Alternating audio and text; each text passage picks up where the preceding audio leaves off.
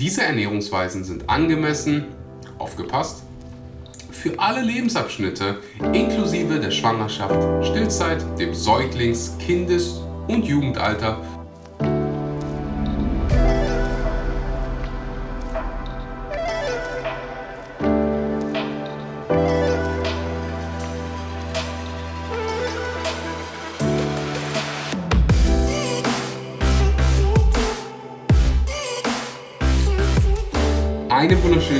Morgen, guten Mittag oder guten Abend und herzlich willkommen bei einer weiteren Episode Vegan, aber richtig. Vielen Dank, dass du heute mal wieder eingeschaltet hast und deine Zeit in das Wichtigste in deinem Leben investierst, nämlich deine eigene Gesundheit. Die erste Episode in diesem Jahr aus Europa. Ich bin aktuell in Prag. Es ist Donnerstagmorgen, 7.59 Uhr und diese Woche ist eine spezielle Woche, weil der werte Herr Axel Geburtstag hat. Und normalerweise bin ich nicht der allergrößte Fan von Geschenken, aber weil ihr es seid, habe ich mir natürlich was für euch überlegt. falls, falls du mir was schenken willst. Also wenn du mich persönlich kennst, freue ich mich immer über guten Hummus oder Nussbutter, irgendwas, was ich essen kann, irgendwas, womit ich was anfangen kann. Oder, falls du diesen Podcast hörst und mir keinen Hummus zukommen lassen kannst, dann lass gerne eine Bewertung für diesen Podcast da. Also das ist das Einzige, was ich mir von dir zum Geburtstag wünsche. Eine Bewertung für diesen Podcast. Falls du den Podcast mit einem iPhone hörst, dann kannst du es easy über Apple Podcast machen. Also da gibt es eine Podcast-App. Falls du mit Android hörst, dann äh, einfach bei Spotify folgen. Damit supportest du mich, damit supportest du den Podcast. Ich habe ein schönes Geburtstagsgeschenk von dir bekommen und äh, wir können gleich zur Episode kommen. Wobei, in den Solo-Episoden lese ich ja immer gute Nachrichten vor, also vom Good News Movement. Das Good News Movement ist eine Plattform, die verbreiten einfach nur gute Nachrichten. Und davon bin ich ein Riesenfan. Was haben wir denn heute hier auf dem Plan stehen? Ah, Co-Founder von Ethereum hat über eine Billionen Dollar, also eine Milliarden Dollar, ähm, nach Indien gespendet für, also bezogen auf die Covid-Situation in Indien, die extrem hart ist. Das ist ja einer der größten Donations, also der größten, mir fällt das deutsche Wort für Donations gerade nicht ein, der größten Spenden, so, die es von einem, von einem einzigen Individuum gegeben hat. Also Shoutout an den werten Herrn. Ansonsten, was gibt es noch? Hier gibt es einen Baseballspieler, der heißt Drew Robinson. Der hat vor einem Jahr einen Selbstmordversuch begangen und hat anscheinend seinen Weg rausgeschafft, hat bei dem Versuch ein Auge verloren und jetzt hat er seinen ersten Home Run diese Saison gehittet. Also, Drew Robinson, vielen Dank, dass du nicht aufgegeben hast. Ähm, das ist emotional. Wie kriege ich jetzt hier wieder mal wieder den Umschwung, die Umleitung, Überleitung? Weiß ich nicht. Kommen wir direkt einfach zur Sache. Wir sprechen heute über vegane Ernährung bei Kindern. Die Frage habe ich mir heute für meine Geburtstagsepisode ausgedacht. Ich weiß auch nicht warum.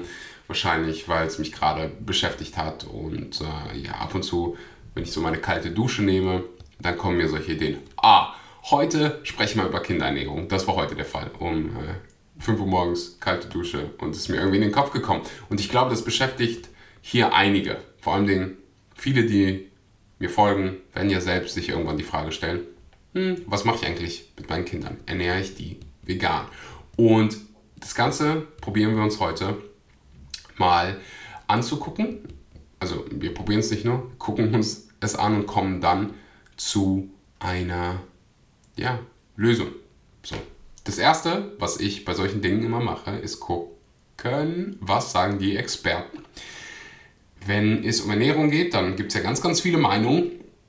Viele der Meinungen die es über Ernährung gibt, sind natürlich nicht von Experten, sondern von Hildegard und Bertrud und Hans, der, die oder die, ihr, ihr, Wissen von, ihr Wissen über Ernährung mal nicht aus wissenschaftlichen Büchern bekommen haben, wahrscheinlich noch nie eine Studie gelesen haben, sondern irgendwie so, wir haben es schon immer so gemacht und dann machen wir es so. Wir haben schon seit Jahrzehnten Kuhmilch getrunken und dann machen wir das so.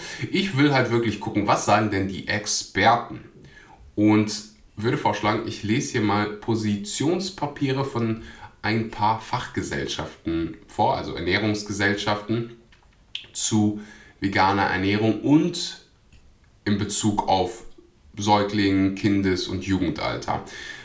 Fangen wir an mit der größten, das ist die Academy of Nutrition and Dietetics aus den USA. Die haben in 2016 Folgendes geschrieben. Es ist die Position der Academy of Nutrition and Dietetics, dass eine gut geplante vegetarische Ernährung inklusive einer veganen Ernährung gesund und bedarfsgerecht ist und womöglich gesundheitliche Vorteile in der Prävention und Therapie einiger Erkrankungen bieten könnte. Diese Ernährungsweisen sind angemessen, aufgepasst, für alle Lebensabschnitte inklusive der Schwangerschaft, Stillzeit, dem Säuglings-, Kindes- und Jugendalter sowie für Senioren und Athleten. Also das haben die in 2016 schon veröffentlicht. Äh, wenn ich mich richtig daran erinnere, sind wir in Mai 2021. Also das Ganze ist schon fünf Jahre her. Ähm, die größte Fachgesellschaft, Ernährungsfachgesellschaft dieser Welt sagt, hey, als allererstes mal eine gut geplante vegetarische inklusive einer veganen Ernährung ist gesund und bedarfsgerecht. Plus, diese Ernährungsweisen sind angemessen für alle Lebensabschnitte und dazu gehören Säuglingsalter, Kindesalter, Jugendalter, Senioren, alles, Athleten, alles. Also ganz, ganz wichtig ist, manchmal hat man dieses Gefühl oder könnte dieses Gefühl bekommen, dass es so viel Verwirrung in der Welt gibt um Ernährung und so viel Uneinigkeit. Nee, eigentlich nicht. Also die Ernährungswissenschaftler sind sich im größten Teil ziemlich einig. Natürlich gibt es da immer die Ausnahme, die Ausnahme bestätigt die Regel. Aber der größte Teil, die größte Ernährungsfachgesellschaft sagt, hey, so ist es. Und gleich wirst du merken, dass die nicht alleine sind. Gucken wir uns mal an, was die Dietitians of Canada dazu sagen. In 2014 schreiben sie folgendes.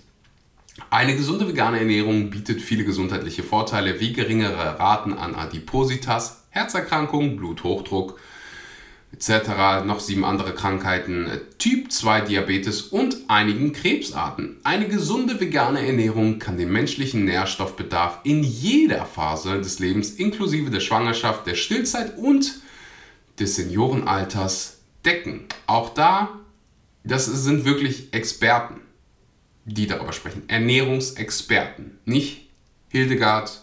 Was habe ich mit dem Namen? Hildegard ist ein wunderschöner Name, by the way. Ähm, nicht Otto der irgendwie sich eine Meinung gebildet hat, weil er einen Bericht auf ARD über Ernährung gesehen hat, wo man gesagt hat, keine Ahnung, Kinderernährung ist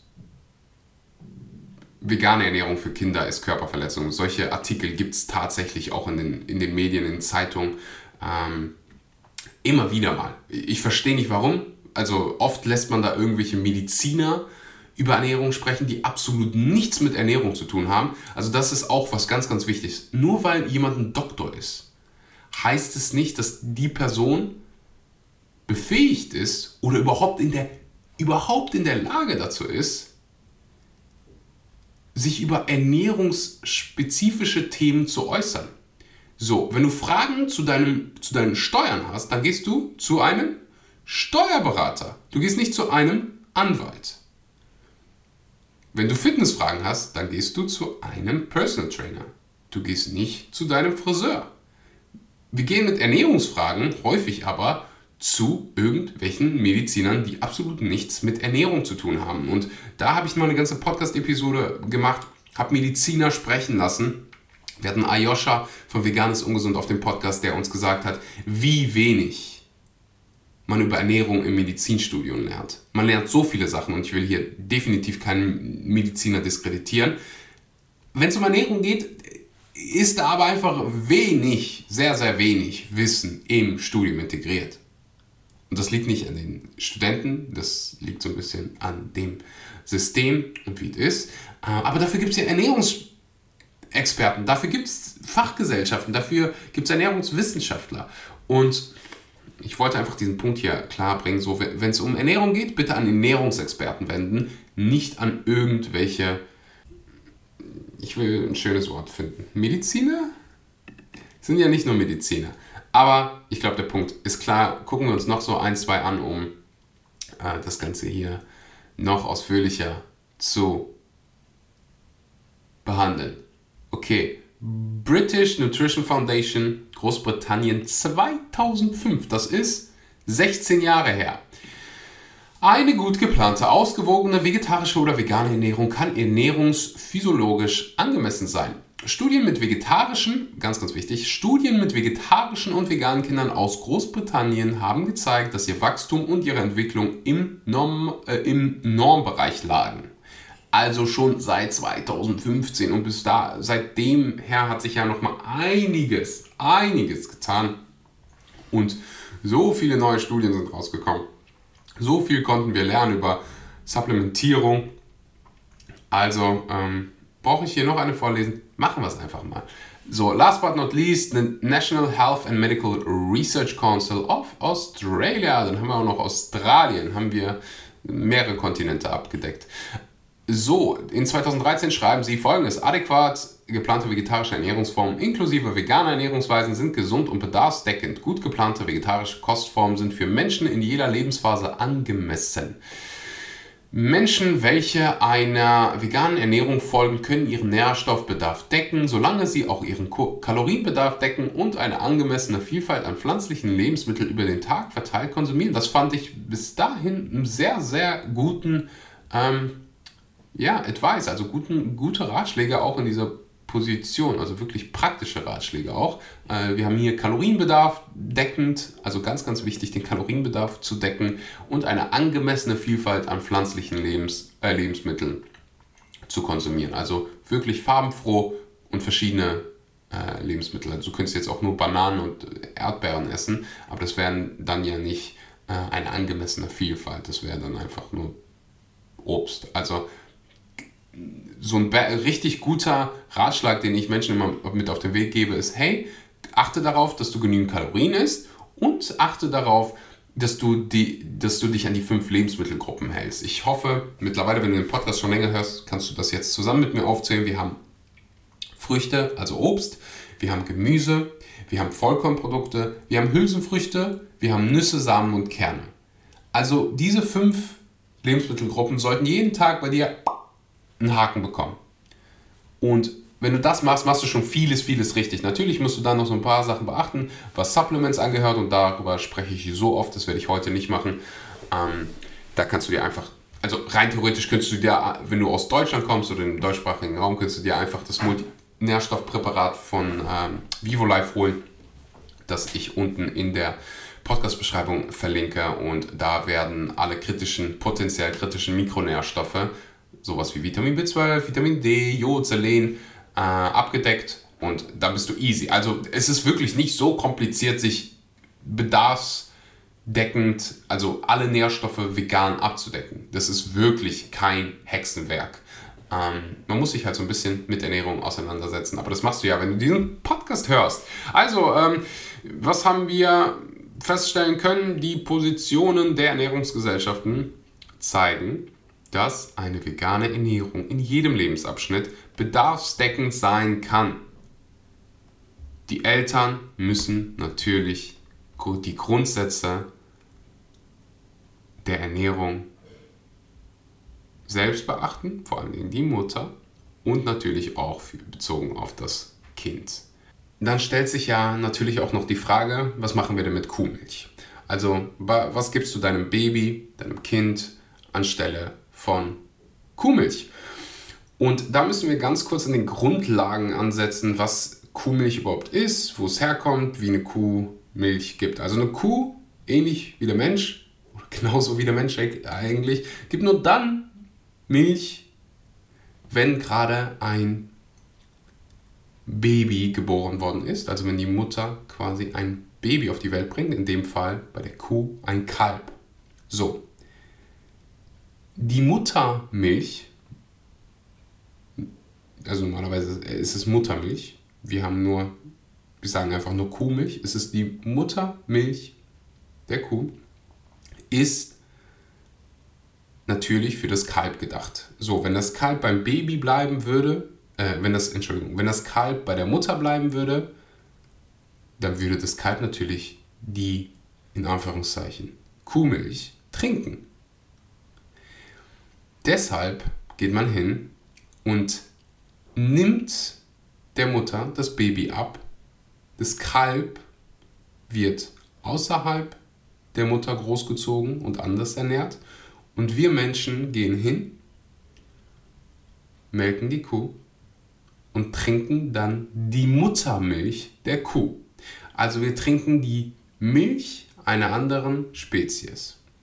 Wir könnten rein theoretisch dasselbe mit Giraffen machen, mit Hunden, mit ganz vielen anderen Tieren. Schimpansen, also wir müssen verstehen, dass Kuhmilch nichts für den Menschen ist. Also Kuhmilch ist wirklich, wie der Name fast schon vermuten lässt, für die Kuh.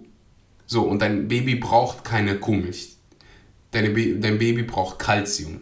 Kalzium ist ein Nährstoff, den du in anderen Lebensmitteln finden kannst. Wir brauchen Nährstoffe, keine tierischen Produkte, wir brauchen Nährstoffe. So, und bei der Kuh ist ganz, ganz wichtig zu verstehen, das ist nicht so, oh, dieses wunderbare Produkt, was uns so gesund macht und ohne das funktioniert es nicht. Nee, es ist die Muttermilch einer anderen Spezies und warum auch immer haben es. Das ist eine verdammt gute Marketingstrategie ähm, oder gutes Marketing gewesen, den Menschen probieren davon zu überzeugen, dass Milch gesund ist. Also dass Milch gut für uns ist, dass es notwendig ist. Und bei, also die haben sehr, sehr gute, sehr, sehr gutes Marketing gemacht, ähm, weil es in den Köpfen von ganz, ganz vielen Menschen ist. Ich meine, fängt ja schon bei Kindern an mit Schulmilch. Also damals habe ich so gedacht, ich ma- mache hier super was Gesundes für meine Knochen, wenn ich da diese Schulmilch mit 7000 Kilogramm Zucker in mich reinballer. Ähm, ja, aber dem ist natürlich nicht der Fall. Also um Kuhmilch brauchst du dir um Gottes Willen keine Sorgen machen, gerade wenn es gerade wenn dein, dein Baby, also die, das Wichtigste für dein Neugeborenes, ist die Muttermilch, deine eigene Muttermilch. Und dann ist es natürlich sehr, sehr wichtig, dass auch du als Mutter dich gesund, vollwertig ernährst, richtig supplementierst, gerade wenn du noch stillst. Und um eigentlich zurück auf die allererste Frage zu kommen, würde ich meine Kinder vegan ernähren? Selbstverständlich. Ja, natürlich würde ich meine Kinder vegan ernähren. Ich sage das jetzt so selbstbewusst mittlerweile. Äh, kenne ich mich mit der Materie ziemlich gut aus und habe halt diese ganzen Positionspapiere gelesen. Äh, als ich so am Anfang meiner veganen Karriere stand, hätte ich das wahrscheinlich noch nicht so selbstbewusst behaupten können, aber mittlerweile die Datenlage ist klar, du kannst ein Baby gesund vegan aufziehen und Menschen, die das Gegenteil behaupten, beziehen sich selten, also haben selten, sehr, sehr selten, ich kenne ehrlich gesagt keinen Fall, irgendwelchen, irgendwelchen ernährungswissenschaftlichen Hintergrund. Es gibt da wunderbare Videos, wo das Ganze noch erläutert wird.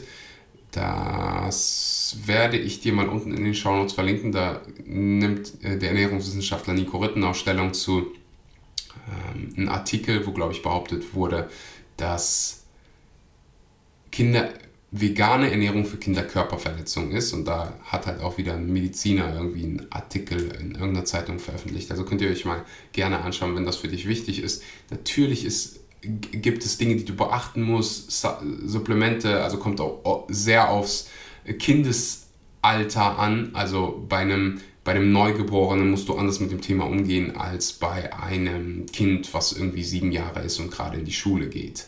So, also das entwickelt sich. Ähm, damit solltest du dich auseinandersetzen. Jede Mutter sollte sich damit auseinandersetzen. Jeder Mensch sollte sich mit Ernährung auseinandersetzen. Was brauche ich? Was braucht mein Kind?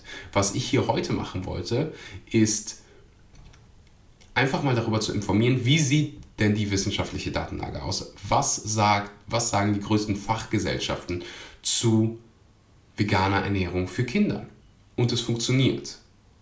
Das ersetzt dir natürlich keine Ernährungsberatung.